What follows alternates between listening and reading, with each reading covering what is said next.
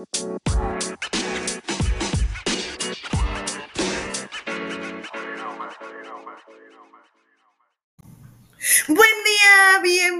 mi gente bonita, ¿cómo se encuentran? Gracias por estar conmigo otro viernes más en este su café literario. Yo soy Leti Narciso y pues, ¿qué creen? Ya estamos en el último viernes de junio, prácticamente la mitad del año, así que empieza la mejor mitad del, año.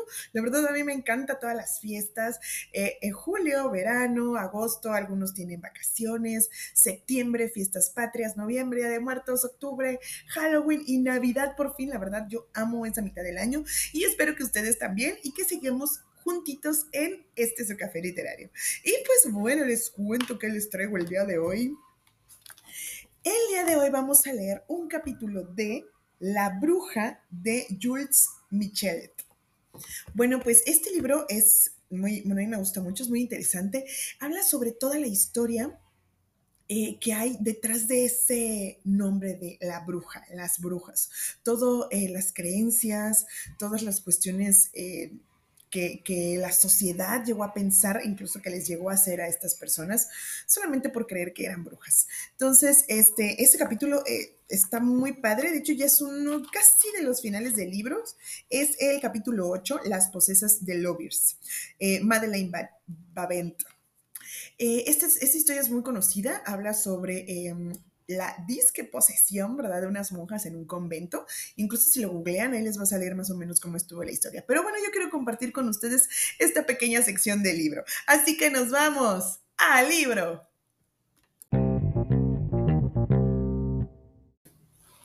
La bruja, Jules Michelet, capítulo 8.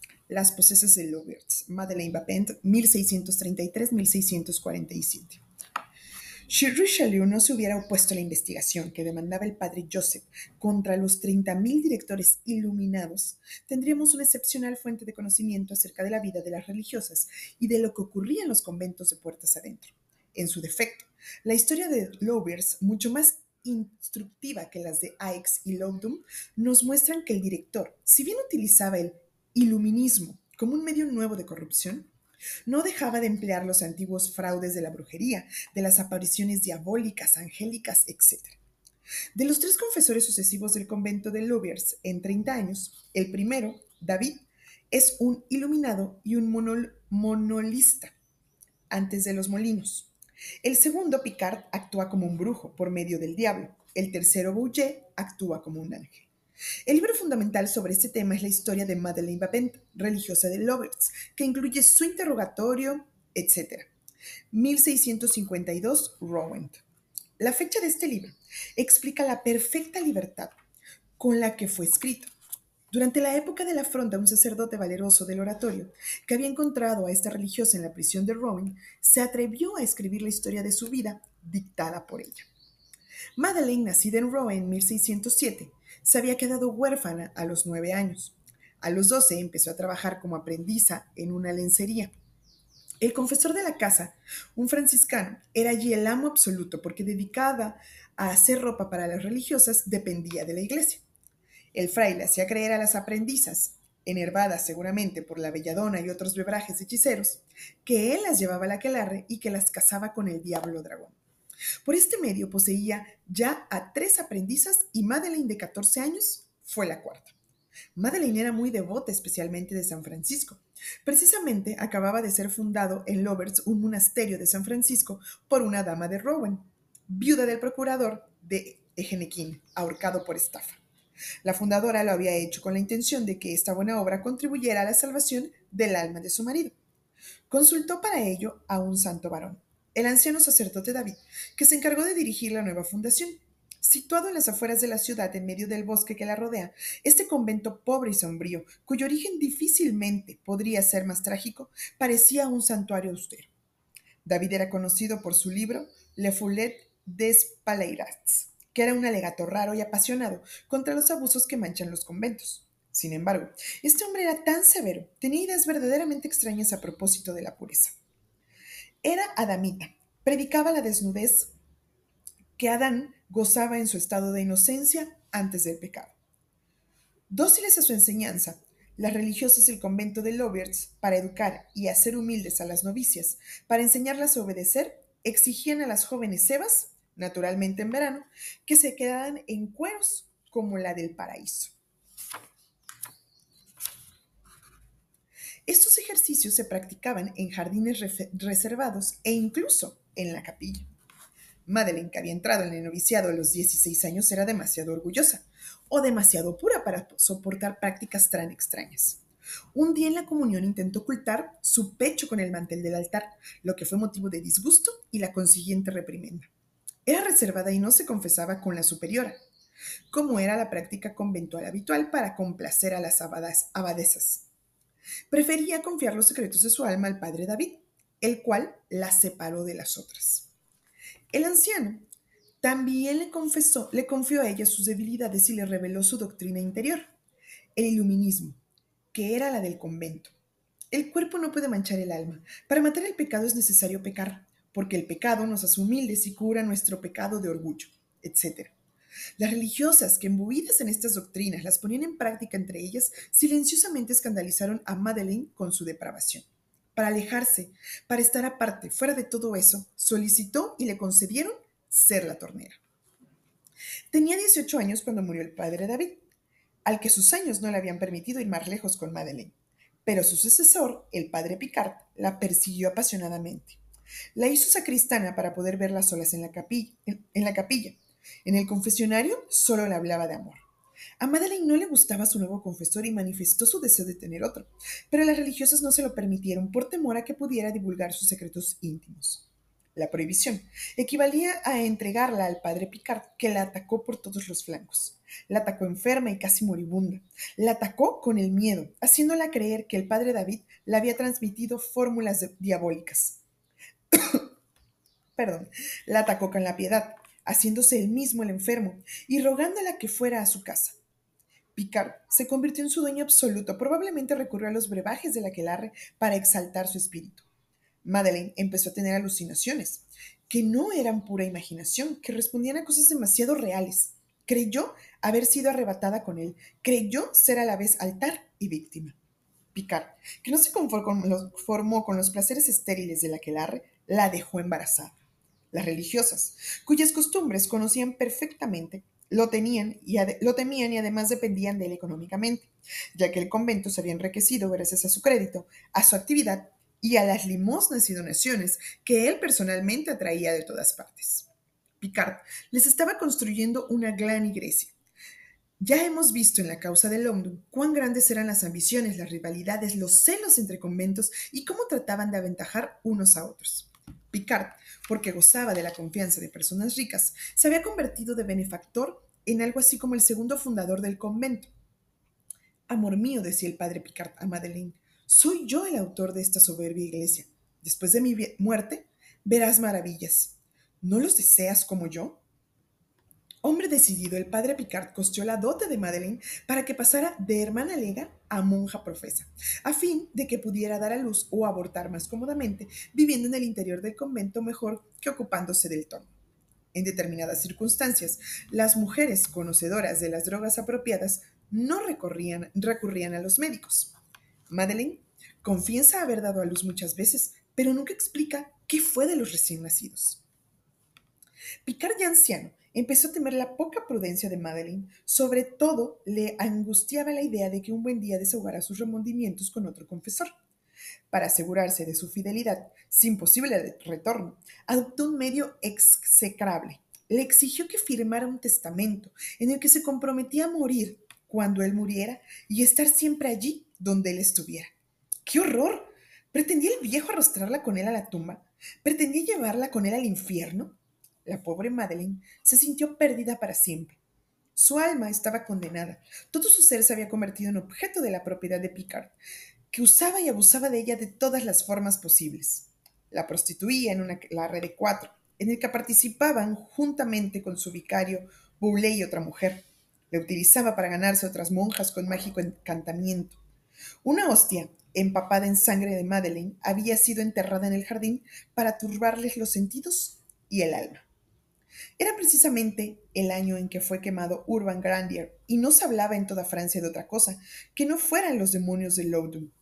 El penitenciario, de Evreux, que había sido uno de los actores de aquella escena, era el encargado de explicar en toda Normandía los sucesos de Loudun. Madeleine se sintió posesa, atormentada por los demonios. Un gato en celo con ojos de fuego la acosaba con su amor.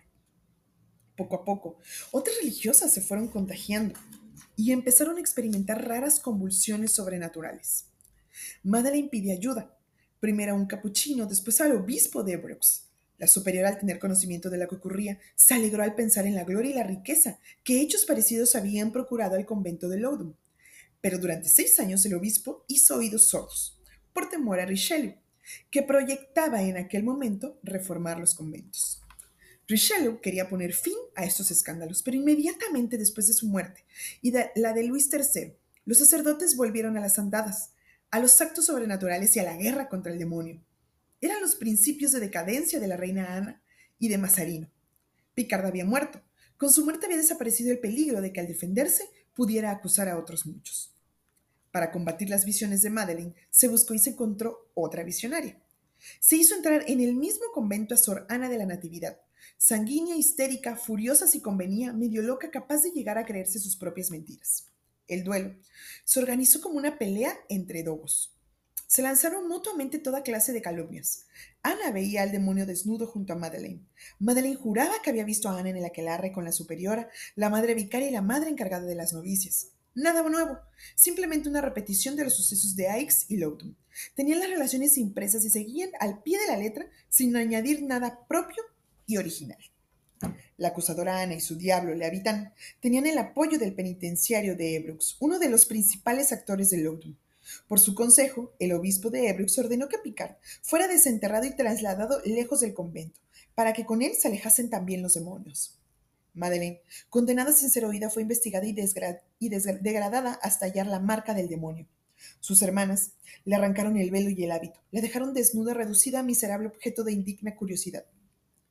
Hicieron investigar hasta su sangre, ansiosas de encontrar un motivo para quemarle la hoguera. Las buenas religiosas no renunciaron a hacer por sí mismas la investigación, que era ya un verdadero suplicio. Aquellas vírgenes, convertidas en matronas, examinaron si estaba embarazada, la rasuraron por todas partes y buscaron por medio de agujas clavadas en su carne palpitante si había alguna zona sensible que pudiera ser la marca del demonio. Todas las agujas le produjeron intenso dolor. Si el no poder probar que era bruja era decepcionante, al menos tuvieron la compensación de gozar con sus lágrimas y gritos.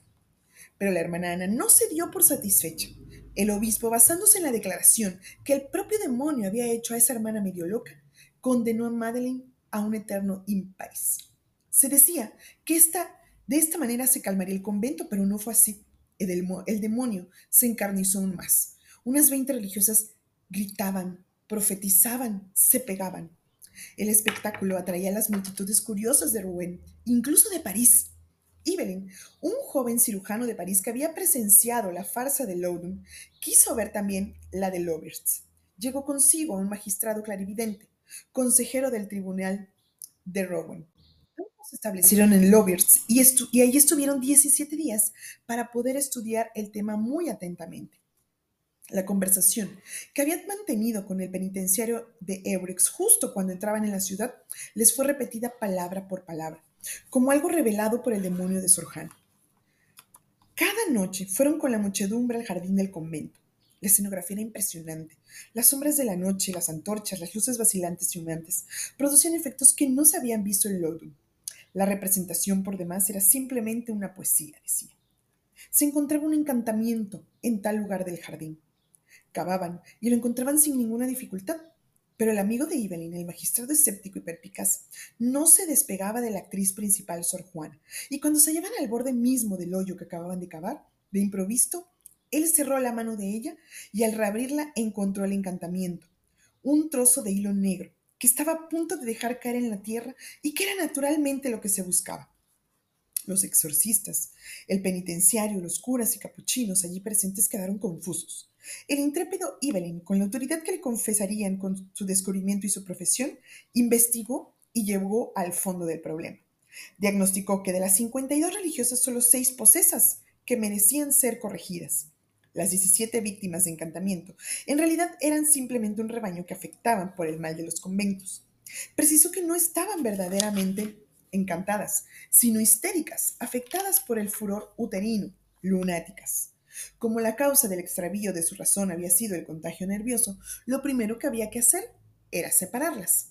Después, examinó con ardor volterino los signos en, que las curas, en los que los curas reconocían el carácter sobrenatural de las posesas. Ellas profetizaban, sí, pero lo que predicen no llega a cumplirse. Traducen, sí, pero no comprenden lo que traducen. Ejemplo, ex parte virginis lo traducen mal como la partida de la Virgen. Saben griego, sí, pero solo ante el pueblo de Loberts, quedándose mudas ante los doctores de París. Dan saltos y volteretas, pero muy fáciles. Se encaraman por un tronco, tronco grueso como lo haría un niño de tres años. En resumen, lo más terrible de cuanto hacen verdaderamente contra natura es decir cosas tan obscenas que ni un hombre se atrevería a pronunciar jamás. El cirujano prestaba un gran servicio a la humanidad arrancando la máscara a los fantasmas porque si se continúa adelante en el mínimo emprendido, iba a haber más víctimas. Además de la cuestión de los encantamientos, se había encontrado documentos que se atribuían a David o a Picar en los que se denunciaba a tales o cuales personajes como grupos, lo que equivalía a condenarlos a muerte. Paso a paso, el terror eclesiástico iba ganando terreno. Con la llegada de Manzarino y la débil reina Ana de Asturia, los tiempos habían cambiado. Comenzaba una época de inmoralidad y corrupción, de falta de orden y autoridad. Constantemente se repetía la misma cantinela. La reina es tan buena. Tal bondad, que en realidad era debilidad, daba, alas al clero para ensanchar su dominación. Enterrada la autoridad laica con Richelieu, iban a reinar los obispos, los curas y los frailes. La impia audacia del magistrado y del cirujano Evelyn comprometían esta halagüeña esperanza. Voces lastimeras llegaron a oídos de la buena reina, no precisamente las de pobres víctimas, sino la de los bribones sorprendidos en fragante delito que fueron a la corte a quejarse por los ultrajes hechos a la religión. Evelyn no esperaba este golpe. Creía que el hecho de poseer el título médico de la reina desde hacía más de 10 años no lo hacía invulnerable. Le permitía disfrutar de una situación sólida, pero antes de que volviera de Lobierz a París, ya la débil Ana de Austrias se había dejado influir por otros expertos elegidos adecuadamente para el fin que se perseguía. Diaforos de Rouen, tanto de nacimiento y viejo, y su sobrino, ambos clientes del clero, consideraron naturalmente que lo de Lobierz era algo sobrenatural que sobrepasaba el poder humano. Cualquier otro que no hubiera sido Evelyn se hubiera desanimado porque los médicos de Rouen le trataban desdeñosamente como si fuera un barbero, un ignorante, y la corte le volvía la espalda. En tan difíciles circunstancias, con honrosa obstinación escribió un libro perdurable en los anales de la historia, en el que explicó el gran duelo de la ciencia contra el clero. Dice textualmente que el juez válido en estas cosas no es el sacerdote, sino el hombre de ciencia. Con mucha dificultad encontró quien se atreviera a imprimir su libro, pero a nadie que quisiera venderlo. No se arredró nuestro héroe por ello. Él mismo estableció en el lugar de más tránsito de París, en el Puente Nuevo, al pie de la estatua de Enrique VI, de Enrique IV y a la luz del día lo distribuyó a los transeúntes. El libro incluye en su última parte la narración de un vergonzoso fraude, de cómo el magistrado hallaba por medio de los demonios hembras la prueba irrefutable que demostraba su infamia. Pero volvamos a la historia de la pobre Madeleine. El penitenciario de Ebrox, su mortal enemigo que le había hecho acribillar con agujas en busca de la zona diabólica por insensible, se la llevó como su presa al impéis episcopal de la ciudad. La pobre criatura fue encerrada en una fosa muy profunda, la que se llevaba a través de una galería subterránea, que se hundía en una cueva, de la que había que descender aún para llegar a la fosa. Sus implacables compañeras, conocedoras del destino que le esperaba, no tuvieron siquiera la caridad de entregarle un poco de lienzo para vendar sus heridas. Tendida sobre sus propios excrementos, debía resultarle tan insufrible el dolor como la suciedad. Solo el ir y venir de las ratas voraces, temibles devoradoras, turbaba el silencio de la noche eterna. Todo ese horror no igualaba al que le proporcionaba su tirano, el penitenciario que todos los días bajaba a la cueva, situada encima de la fosa, para a través del agujero del impéis amenazarla, mandarla, confesarla, hacerle decir lo que quería de cualesquiera personas. Como la pobre no comía nada, temiendo que muriera, la sacó del impéis y la dejó en la cueva superior. Por poco tiempo, y furioso por la obra de Evelyn, la arrojó de nuevo a la fosa. La luz entrevista, el leve rayo de esperanza, recobrados de repente, otra vez perdidos, exervaron su desesperación. La úlcera se cicatrizaba y recuperaba sus fuerzas. Entonces se sintió poseída por un furioso deseo de morir. Se tragaba las arañas, pero no le causaban muerte. Intentó cortarse el cuello con un trozo de hierro cortante. Tampoco pudo quitarse la vida. Intentó hundirse el hierro en el vientre, que era una cosa más blanda. Lo intentó durante cuatro horas. Sangró, pero no logró quitarse la vida. La herida se cerró bien pronto. Cuando más odiosa le era la vida, mayor era su fortaleza física. La muerte del corazón no afectaba a su cuerpo. Era una mujer todavía deseable, una tentación para los, sus carceleros, los brutales criados del arzobispo que, a pesar del horror del lugar, la suciedad y el estado de la pobre desgraciada, venían a retrozar con ella, pensando que todo les estaba permitido tratándose de una bruja. Un ángel la socorrió, dice ella. Se defendió de los hombres y de las ratas, pero no pudo defenderse de sí misma. La prisión deprava al espíritu. Soñaba con el demonio, le pedía que la visitara, le imploraba que le devolviese aquellas alegrías vergonzosas y atroces que la mortificaban en Lobirds. El diablo no se dignó atender sus súplicas. La capacidad de soñar, los deseos de sus sentidos depravados llegaron a extinguirse. Volvió a desear frenéticamente el suicidio. Un carcelero le dio un veneno para destruir las ratas. Cuando iba a tragarlo, el ángel la detuvo. Un ángel o un demonio, reservándola para un crimen. Hundida desde entonces en el estado más vil, anonadada por la cobardía y la esclavitud, firmó listas interminables de crímenes que no había cometido. ¿Vale la pena siquiera quemarla en la hoguera? La mayoría, a excepción del penitenciario, renunció a ello. El implacable penitenciario ofreció dinero a un hechicero de Obrex encarcelado a cambio de su testimonio para conseguir la pena de muerte para Madeleine. En tanto, podía utilizarla por otros fines, tales como calumniar o prestar falso testimonio. Siempre que se quería la perdición de un hombre, se la presentaba en Lowbirds o en Ebrex. Era como la sombra maldita de una muerta que solo vivía para llevar la muerte a los demás. Por ejemplo, su lengua mató a Duval, un pobre hombre. El penitenciario le dictaba, ella repetía dócilmente la señal convenida, reconoció a Duval, aunque no lo hubiera visto en su vida, en el aquelarre, y por este falso testimonio fue quemado en la hoguera. Ella misma confiesa este crimen horrendo y tiembla al pensar que un día tendrá que responder ante Dios de él. Había caído tan bajo que era tan menospreciada que ni siquiera valía la pena guardarla. Las puertas estaban abiertas de par en par. A veces ella misma tenía las llaves. ¿A dónde hubiera podido ir un ser inspirando tanto horror? Todo el mundo la rechazaba, absolutamente. Su único mundo era su calabozo. Durante los tiempos anárquicos de Mazarino y la reina Ana, la única autoridad emanaba de los parlamentos. Era el de Rouen, hasta entonces favorable al clero.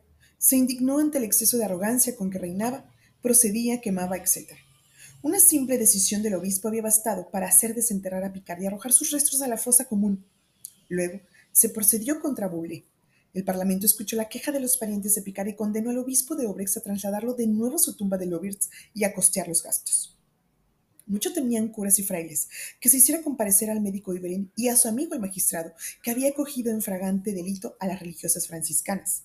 El medio, miedo les hizo volar a París. El vibrón de Mazarino protegió a los bribones. Todo el asunto fue requerido por el Consejo Real, tribunal indulgente que carecía de ojos y de, orejas y cuya misión consistía en echar tierra y oscuridad en todas las cuestiones referentes a la justicia. Al mismo tiempo, sacerdotes, sacerdotes melifluos trataron de consolar a Madeleine en su calabozo. La confesaron y la pusieron por penitencia a pedir perdón a sus acusadores, las religiosas de Loberts. De esta manera, previsoramente todo quedaba atado y bien atado. Viniera quien viniera, Madeline ya no podía declarar en su contra. Así triunfó el clero.